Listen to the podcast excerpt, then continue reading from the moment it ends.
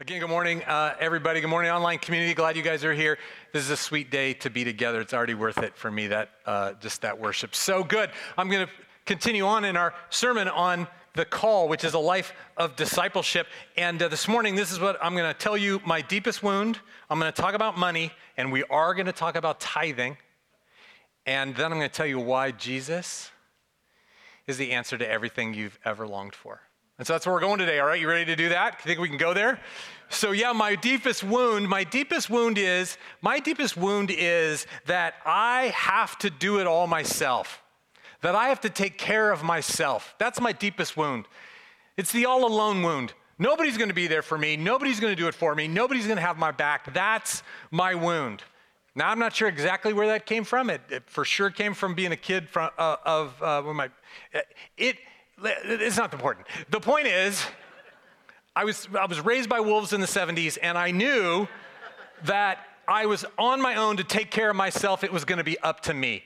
That's my deepest wound. And because I have that wound and I'm constantly battling it, you can imagine predictably that I have money issues. You with me? Because money issues are about security and trusting God provision, safety. And I had that battle growing up. And I still carry that. And so, as you can probably relate, and probably 101% of you have some version of all alone wounds or of doing it myself wounds or of money issues, yeah, I've carried that thing. So, in my head, I actually have both of these struggles. I have this one struggle of living in fear of what if it's not enough? And I have this other fear or this other feeling that says, if I had more, I'd be happier. If I had more, I'd be more joyful. If I had more, I'd be more secure.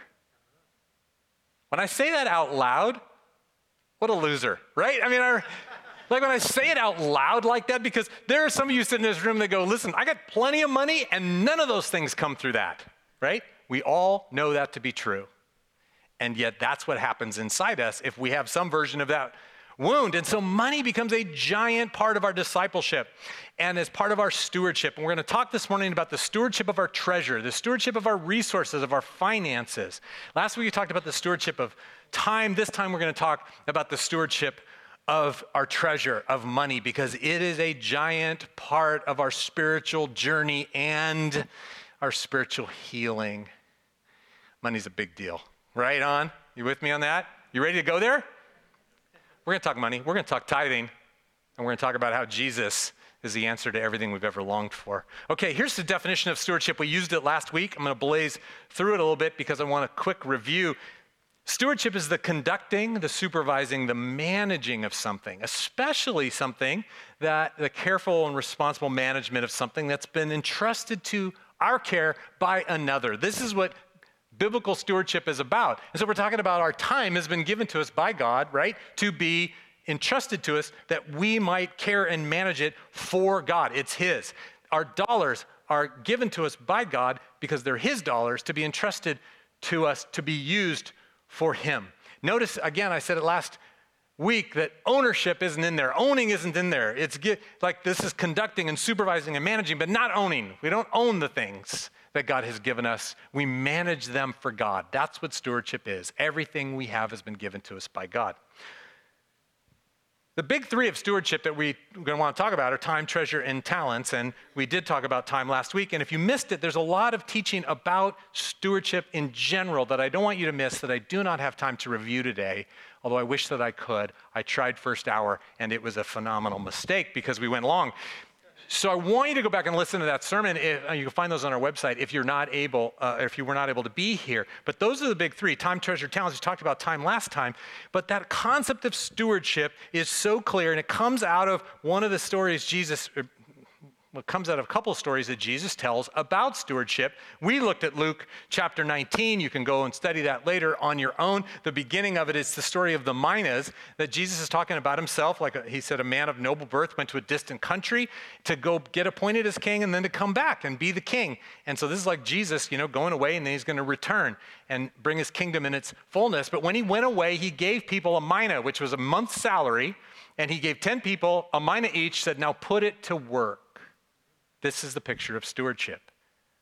So while we wait for Jesus, we're going to put to work the things that he gives us to build his kingdom as he is going to come back and bring his kingdom in its fullest, but we become kingdom people. That's what stewardship is. I'm going to skip you guys that uh, you guys in the in the back the um, those principles of stewardship, but except to just remind you that the, uh, the, um, when, we, when we studied this passage and looked at it, the core idea is everything we have comes from God. Everything. And it's not ours to spend, it's His. And we're going to invest in it. That's what the uh, principles of stewardship are about.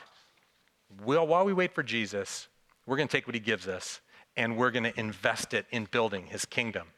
But I want to talk about the stewardship of treasure. The stewardship of treasure is about investing every one of our resources, every resource we have given to us by the king for the king. Let me say it again. The stewardship of treasure is about investing every resource we have that the king has given us by investing it for the king. When we talk about time, Time was about taking every hour that the king gives us to live for the king. We talk about resources, we're talking about money. It's about every dollar that God gives us. We're going to invest it for his kingdom. And that's who we are. That's what we do. We don't have that as one part of our life, but then we have this whole real life. We don't have a religious part of our life, and then we have our normal life. We don't have a, a, a you know, like my money, and then this is God's money. All of it as stewards have been given to us by God, and we are going to live it out for him. Now, I want to talk a little bit about before I talk about the stewardship of treasure, the stewardship of treasure, I just want to talk about money a little bit. I want to talk about the, some biblical teaching about money. Now, there there are so many th- ways this could go. There are so many verses I could talk about. There are so many passages and teachings that I could talk about. And it's all good news, by the way. This is all good news. This is all because this is about being God's person fully being God's person. This is about submitting to Him everything we have so that we get to see the fruit of the kingdom of God coming through our lives. This is about being God's person so that every dollar and every hour and every gift, as stewards, we get to invest in the kingdom. The fruit of joy and love and purpose comes back to us if we live that way. So, this is always about good news, you guys. This is why I could talk about money with a smile on my face and even tithing as we get a little later in the service. I tell you, we're going to talk about tithing? Okay. Um, but let's talk about a few key biblical teachings about money. I was going to say, oh, there's so many passages we could study, and you probably, in fact, you should do this. Here's some homework. Write me an email about all the passages I should have taught on. Like, how did you miss this one? It's so good. It's so like every day in my Bible reading all week, there's something about investing our treasure for the kingdom. There's something about money. There's some, like, it's a thing in the Bible.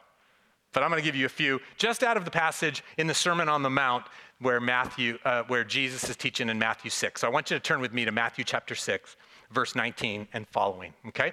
So on your device, on your, uh, your Bible in front of you, there's a couple verses behind me, but we're going to look at the whole passage. And so I really need you to have the Bible open or you're going to miss out on some of that stuff. So, Matthew chapter 6, starting in verse 19. This is Jesus' teaching on the Sermon on the Mount. Somebody have a, a page number for the church Bible? Well, thank you for being so bold and clear. 971 for that. Okay, Matthew chapter 6. Oh man, this is such great teaching. So, Jesus teaching on the Sermon on the Mount. Verse 19 Do not store up for yourselves treasures on earth where moths and vermin destroy. What's a vermin? Anybody know what vermin is? Yeah, it's rats, right, exactly. So do not store up for yourselves treasures on earth, which is not going to last, he's saying, or where thieves break in and steal. In other words, you can't keep it, you can't protect it. If we're going to be all about money, don't, you, don't be all about money on earth, he says, but store up for yourselves treasures in heaven, where moths and vermin do not destroy, where thieves do not break in and steal. For where your treasure is, there your heart will be also.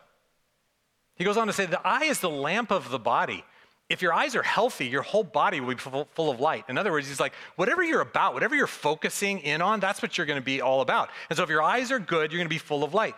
But if your eyes are unhealthy, your whole body will be full of darkness. In other words, if you're looking at the wrong thing, he goes on to say, man, if the light within you is darkness, how great is that darkness? It's awkward language, but the point he's trying to make there is, man, if you're focused on the right thing, whoa, And if you're not, how great is that darkness?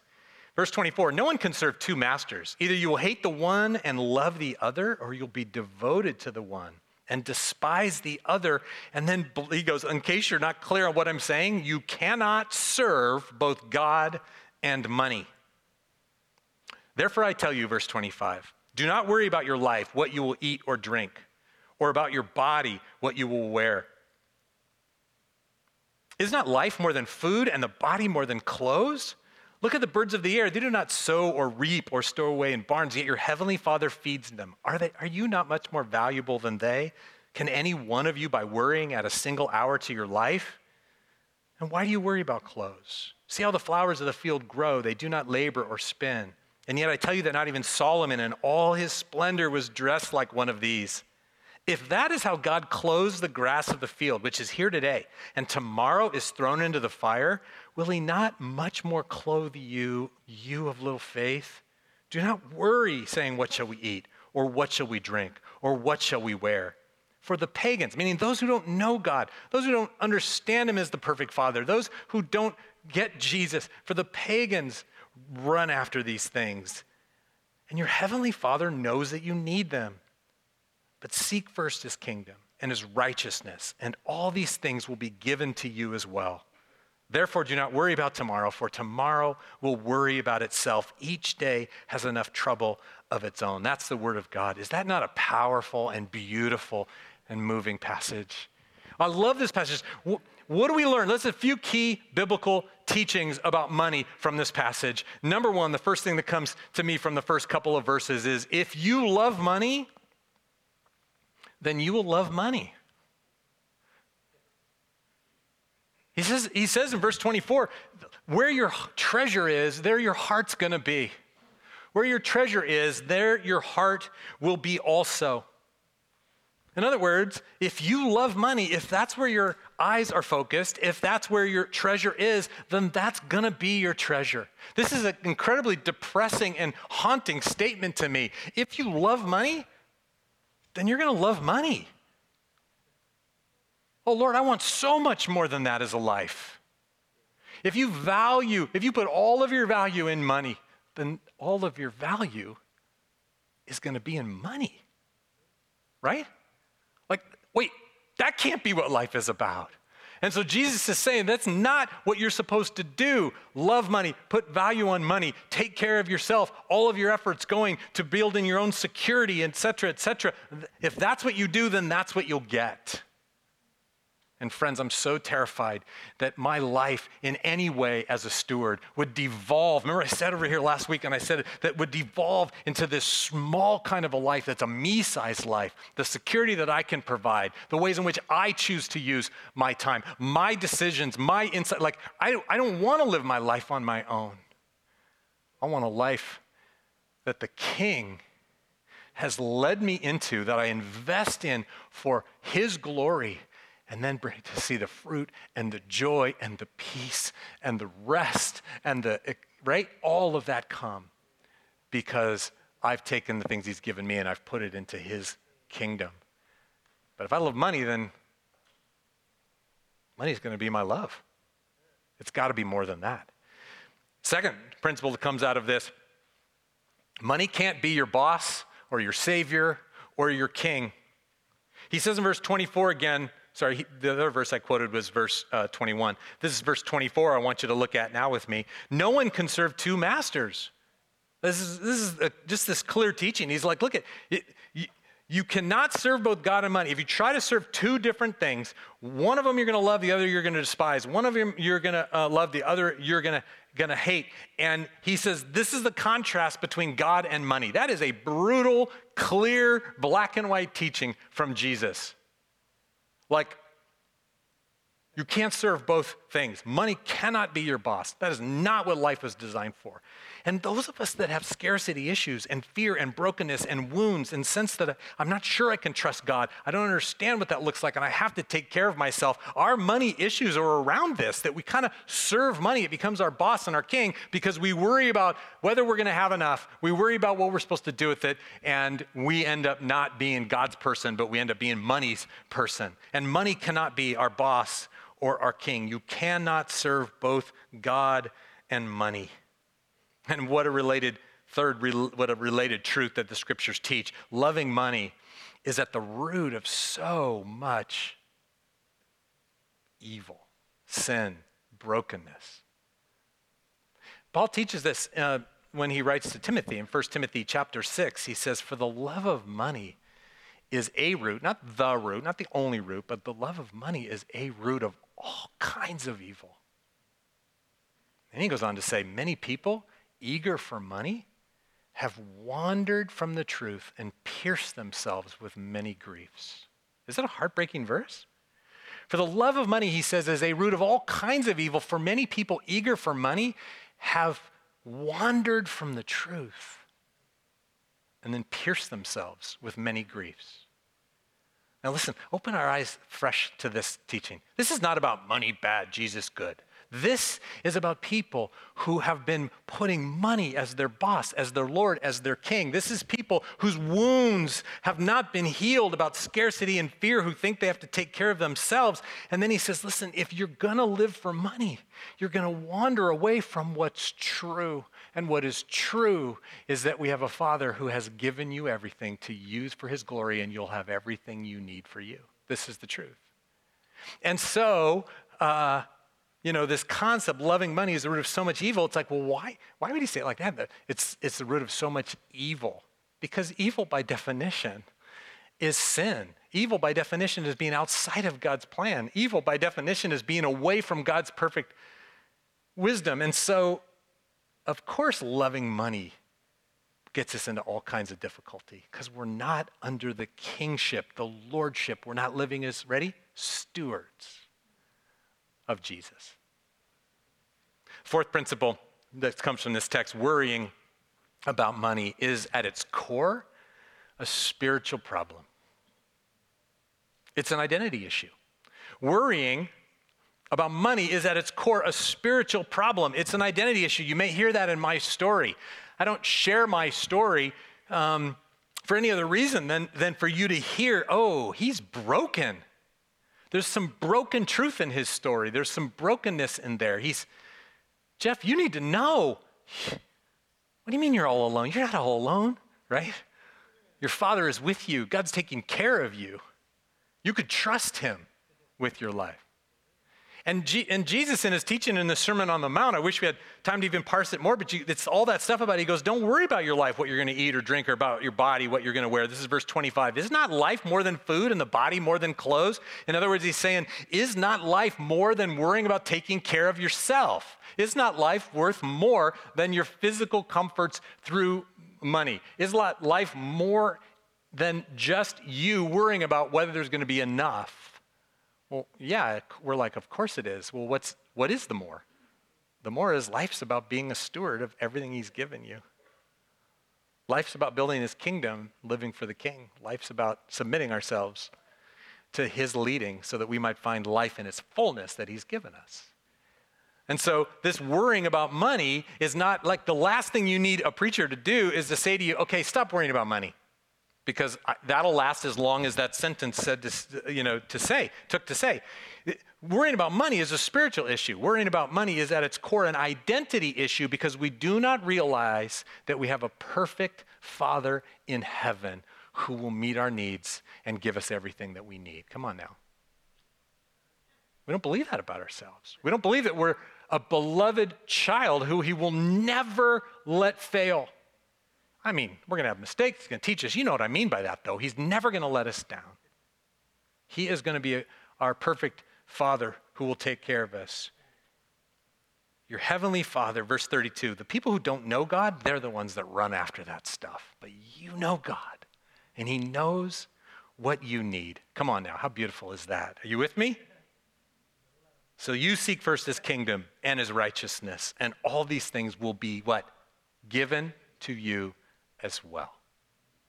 Oh, I want that identity issue healed. So, what does this mean for us as stewards then? So, if these are truths about money in the scriptures, and there's many, many more we could be teaching, what about what do we need to learn about being stewards? First, we know that we're not to store up for ourselves. And of course, go on to say, store up for ourselves treasures on earth. We're not going to be storing up for ourselves treasures on earth. Why? Because we know that those aren't ours. Those are not what that, everything that's been given to us was not for us to store up. That's what the teaching is. The parable of the talents, Matthew 25. Um, the parable of the minas, Luke 19, that I just reintroduced to you. We're not given these things to store up for ourselves. We're given these things to steward, to manage, to conduct the affairs of the kingdom. And so we know that as stewards, that if that's what, what's true about money, that it's from God, and that we don't have to worry about um, our needs getting met, then we're not going to store it up for ourselves. That's a key principle as stewards.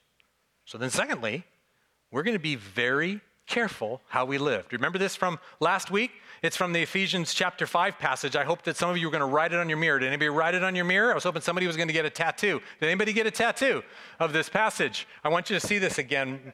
Uh, Ephesians chapter 5. Be very careful then how you live. If these are true, then let's be careful. Not fearful, not dangerous, but careful, intentional, strategic. Be very careful then how you live if we're stewards of the money God's given us. Not as unwise people, but as wise. Remember what wisdom is? Wisdom is applying truth.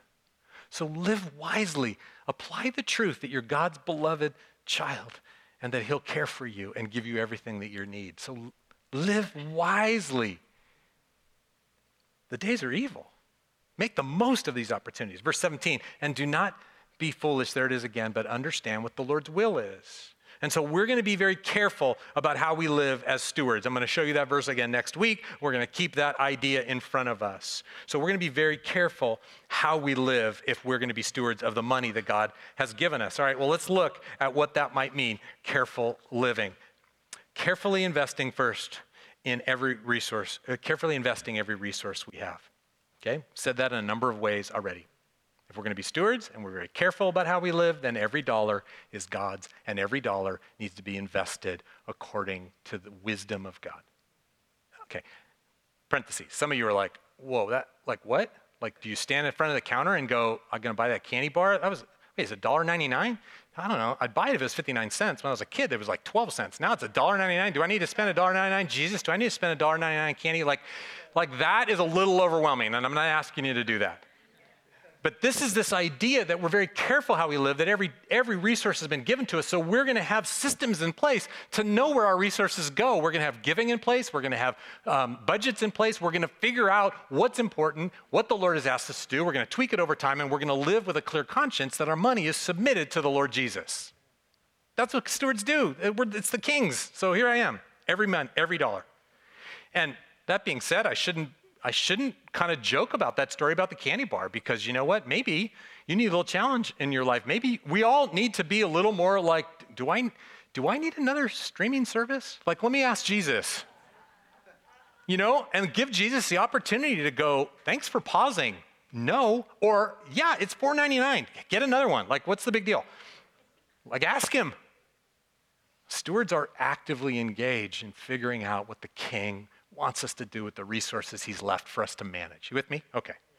So, um, so we're going to carefully invest every resource that we have. Second, we're going to carefully in, uh, practice the spiritual discipline of giving and tithing. We're going to carefully practice that as part of, of, of this idea. All right, I'm a steward of my treasure. What does that mean? I got to get careful about every every dollar that I have. It's going to be invested for the kingdom, and part of that is going to be the spiritual discipline of giving and tithing. You cannot talk about money without talking about giving and tithing. And you cannot talk about giving and tithing unless we talk about it as a spiritual discipline because it's never about God needing your money. God's not like $44 short this month and you're helping him out. you know what I mean? So this is about us um, engaging in the spiritual discipline of giving and tithing. Let's talk about it for a minute. Tithing means 10%. So when we use the word tithing, we call it your gift, your tithes and your offerings. We sort of mix up tithing, the word tithing, and it sort of gets mixed up in just anything we give to the church is tithing. It does mean 10%, and the reason it means 10% is it comes from the Old Testament where the, God's people were asked to give a first fruit. They were asked to give the first 10% of their crops and their livestock to the work of God's people as a whole and to the temple, to the worship of God, and by extension, therefore, the ministry that God had. So he was asking them to give 10% of the top, the first fruits.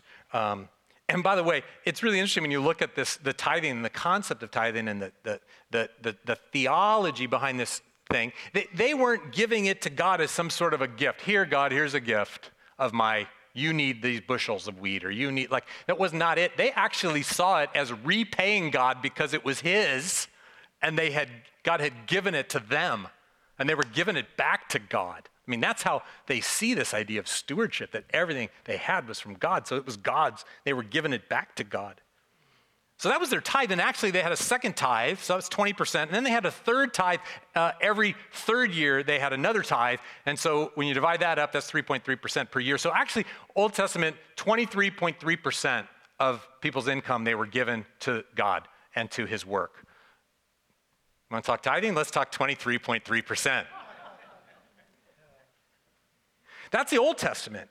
And on top of that, by the way, free will offerings, love offerings, that was 23.3% was a beginning. The New Testament, the New Testament mentions tithing in the sense that it understands that tithing is a reality that religious Jews were doing, and Jesus doesn't condemn tithing unless it was hypocritical. So by default, Jesus is supporting this idea of living a life of a steward, of giving and tithing as part of your stewardship. But he didn't nail down the 10%. Let me be clear, it's 10 or it's 23.3 or it's 0 or that's not what Jesus did. Actually, the only thing Jesus talked about about tithing is he said don't be a hypocrite and don't neglect the more important things because you're all proud of yourself that you gave some money. Just like Jesus to cut right to the core and purify the whole deal. The New Testament doesn't talk about a tithe because the New Testament teaches that we're stewards and 10% of our money is not God's. 100% of our money is God's. And now it gets super difficult because the tithe is not 10%, the tithe is not 23.3%, the tithe is 100%. Because it's a spiritual discipline to say, everything I have is from you, and everything you have given me, I will submit to the kingdom work because I'm a kingdom person, and you are my king. You, have I said that enough in the last two weeks? You see, see where we are? So then, where does that leave us about this deal? Well, Jesus tends to affirm that those guys were tithing, but he says to do it with a right heart and do it as a, dis, a spiritual discipline. And that is true throughout not just Jesus' teaching, but the apostles' teachings and through the epistles, that there's this idea of spiritual discipline, meaning that when we take our, our money, all of our money is God's, let me be accountable to steward it, 100% of it, let me steward it for God. There's going to be a part of it that I'm giving away with no benefit to me as a discipline to say, oh God, I'm honoring that you're my God. I'm honoring that you're a perfect parent that will give me everything that I need. And this is a symbol that I'm all in on your kingdom. You with me? That's the spiritual discipline. And so we tithe. And I'm not going to hold you, and we're not going to teach, so 10%. Because that's not actually taught in there. The teaching is 100%. And what does that 100% look like in your accountability to be God's steward of all of your money? And what does that 100% look like in the amount that He's asked you to give away as a spiritual discipline? Now let's take one more step. And that is that we're going to carefully be intentional about this giving because there's a super pragmatic call that we participate together in the work of Jesus in the world. Right? And so we'll carefully be intentional about our giving because it's a pragmatic reality. God's intended us to, to participate in His work through His gathered people, the church. Could God do it without your money? Absolutely, and I think He probably is. He's doing more than we can ever imagine. And so God's not sitting around going, I'd like to do more in the world, but you're not giving. I don't know how that translates. I don't know how God does all that stuff, but He's inviting us to participate. This is where the good news comes into this thing. We get to participate. And when you start reading all of the texts about people that are giving money and all of the blessing and all of the thankfulness that overflows, we get a picture of what the kingdom of heaven is going to be like. That we one day will sit down with people and they'll be like, I got saved by Jesus because of your church at dinner. You know, like the stories are going to be crazy. That's the kind of life I want to live. But we get super practical because God's like, great, the local church is going to be my hands and feet in their community, in their larger community, and around the world. And so give to your local church and your and, and as well as other ways, other free will offerings and all that kind of stuff. But let's give to your local church and watch the work of God unfold, and you get to participate in that. And so, you know what? You're like, oh, well, like how? What are we going to do? Uh, let me let me give you quick uh, some quick pointers on our giving, this careful, intentional giving. Um, one, and, and, read two verses, and then I'm going to be done. 1 Corinthians um, chapter 16. This is Paul talking to them. He goes, Listen, about the collection for the Lord's people, do what I told the Galatian churches to do. And I love that that line's in there. In other words, we're, we're, we're allowed to see in the ancient documents, this is what they all did in the early church. He's like, the Galatians are doing it, you're doing it, New Life's doing it, uh, Marin Bible Church is doing it, right? This is what we do. Verse 2 On the first day of every week, each one of you should set aside a sum of money in keeping with your income, saving it up so that when I come, no collections will have to be made. I love this. He's like, look at, have a plan to give the part that you're going to give to the work of the Lord, and don't make me keep asking you for money. Is that great? Our church runs on those of you that are like, this is what the Lord's told me to do. This is what's coming. And we're doing ministry in light of that. And that's why we don't have to keep coming and asking for collections. And this whole conversation, by the way, that we're going to talk about tithing and money, it's not because our budget isn't doing well, our budget's doing great. And I said that out loud first hour, and then I'm like, or is it? I don't know. It doesn't matter. That's not the point. the point is, as stewards, right, is this happening? Let's be careful and intentional about our giving. And, um, and so there's that passage, and, and I'll give you something I learned from that. And then let's look at the sec- uh, in his second letter to the Corinthians, he writes this Remember this, Everyone sows spare, everyone who sows sparingly will also reap sparingly, and whoever sows generously will also reap generously. I love this reward piece that's in there. You're going to have more of the life you're looking for. Each of you should give what you've decided in your heart to give, not reluctantly or under compulsion, for God loves a cheerful giver. I love that. You may have been grown up in the church and heard somebody try to manipulate you into going, you should be happy about giving more money. Look, that's not what that's about. What this is about is if you have settled the issue that Jesus is your king, and you've known that 100% of what he's given you is his, and then you've been careful to intentionally and strategically figure out what the spiritual discipline of giving looks like to you, then decide it and give it and find great joy in what God's going to do with it. There's no guilt in that. That's an invitation to life at its fullest. Now, so what does that mean, those two, those two passages? In carefully intentional giving is this. Number one, it's going to be individual. It's going to be between you and the Lord. I'm not telling you you need to tithe 10%. That's not a New Testament concept. I'm telling you, you got to give 100% of your money to Jesus. And you, you, you need to, as a follower of His, figure out how much that means you're supposed to give to this particular church and whatever else you do with your money. Do you hear it? It's individual. Each person should figure out what in his heart, between you and the Lord, you're supposed to give, and then give it, it says. And he goes, each one of you should set that money aside. Everybody participates in this together. That's why we always say, Do you have a plan then? Do you have a plan to give to the church that you love? Is what, what have you intentionally decided to do?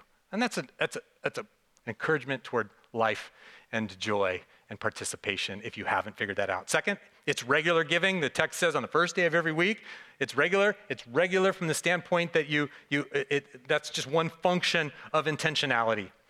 It's methodical. That's another function of intentionality, that there's a method to your madness, that you've set it aside. There's a plan, there's a commitment. We depend on your plan and commitment, by the way. When you give and you give regularly and we know we can count on it, then we can strategize ministry that God's asked us to do based on the resources that are coming. This particular, that's just a super reality in our context. And so, is that how your giving is? And then in this text teaches us that it's proportional. He says, set it aside in proportion to your income. Lots of other texts talk about that idea. That's where the tithe came from. It was a proportion, it was a percentage, it was a significant percentage. And so our giving is going to be proportional. And um, there's no law around that, as I said. But since the idea of 10% is built into the spiritual journey that he put in front of the Israelites to say 10%, because it's such a great number, right? I mean, it's costly, 10%. It's not huge, but it's big enough. So I don't know if 10% is a starting for you. If you haven't been giving and you're like, are you kidding me, 10%? Then, then start proportionally, start with 1%. And the next year go to two, and next year three. But the proportional idea is that it's part of what God has given you and asked you to do.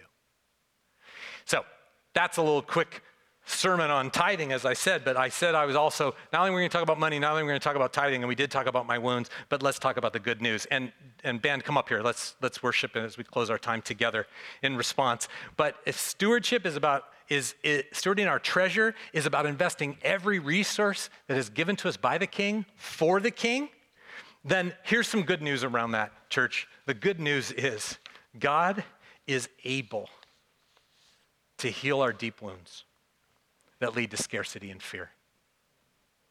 Because this is an identity issue at its core. If stewardship is about giving, stewardship is about spending for Him, investing, excuse me, for Him. If that's what this is all about, then there is a healing that God is going to offer us that's going to come our way. And I am 100% convinced that as we submit ourselves to the Holy Spirit, we can find that healing. Because so, when we practice that stewardship of our treasure, and here it is, we're going to find the freedom and the joy that we were always looking for.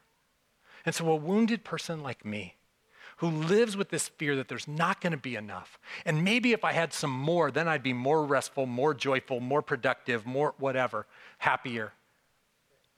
That if God heals that, then money issues will settle themselves.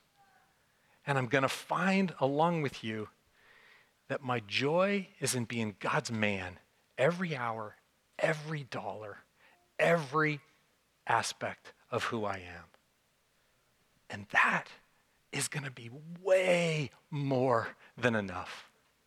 That Second Corinthians passage that I read you, the next verse that I didn't put on the screen says this And God, when we practice stewardship of our treasure, and God is able to bless you abundantly so that in all things, at all times, having all that you need, you will abound in every good work for the King. Is that not beautiful? That's the provision of God. That's the healing He wants to do in our lives, and that's the joy of the invitation to be stewards of our treasure. Even now, we ask God for that healing. We proclaim that He's enough, and we worship Him. Let's stand in response.